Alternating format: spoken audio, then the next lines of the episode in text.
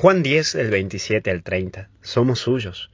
Lo primero que vamos a ver es mi voz. Escuchar a Jesús es todo un proceso. Así como la oveja hace un proceso y hay un proceso para que reconozca la voz del dueño, vos y yo tenemos un proceso en nuestras vidas para reconocer a Jesús y también para escucharlo. Hasta me animo a decirte que hay muchos que aún no lo escucharon a Jesús o no lo reconocen. Como también hay otros que están en el rebaño y lo siguen, pero que aún no lo escucharon. El que puedas interiorizar a Jesús implica que sepas cómo es la cuestión. La oveja tiene que reconocer que es oveja y saber que el pastor es pastor. Al criollo te lo diría, Dios es Dios y vos sos vos. A no confundirse, a no ponerse la chaqueta que no te corresponde y reconocer que tenés que escucharlo y dejar las cosas a Dios porque Él es Dios y asumir tu responsabilidad de hombre o de mujer porque sos hombre o mujer. Les doy.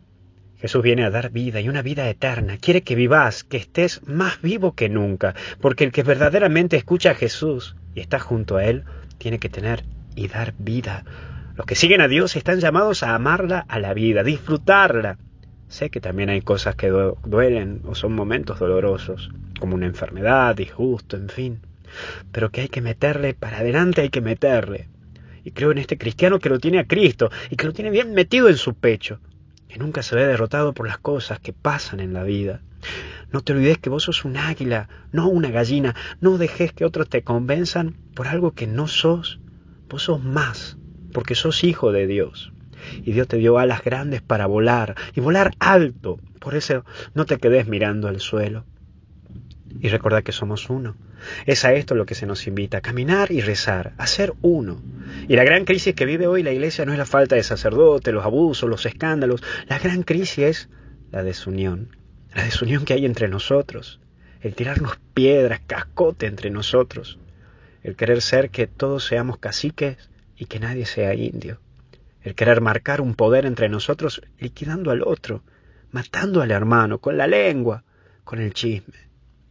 Somos una iglesia servidora, no te olvides nunca, pero no somos una iglesia sirvienta. Somos el buen pastor, somos todos de Él. El que piensa igual a mí, como el que piensa distinto a mí, sí es de hijo de Dios, es perteneciente a la obra de Dios, pertenece al rebaño de Dios. Hoy en todo el mundo se reza por las vocaciones sacerdotales y religiosas. Por eso pidamos al pastor que nos dé pastores según su corazón, para que juntos vayamos al cielo porque es hasta el cielo que no paramos.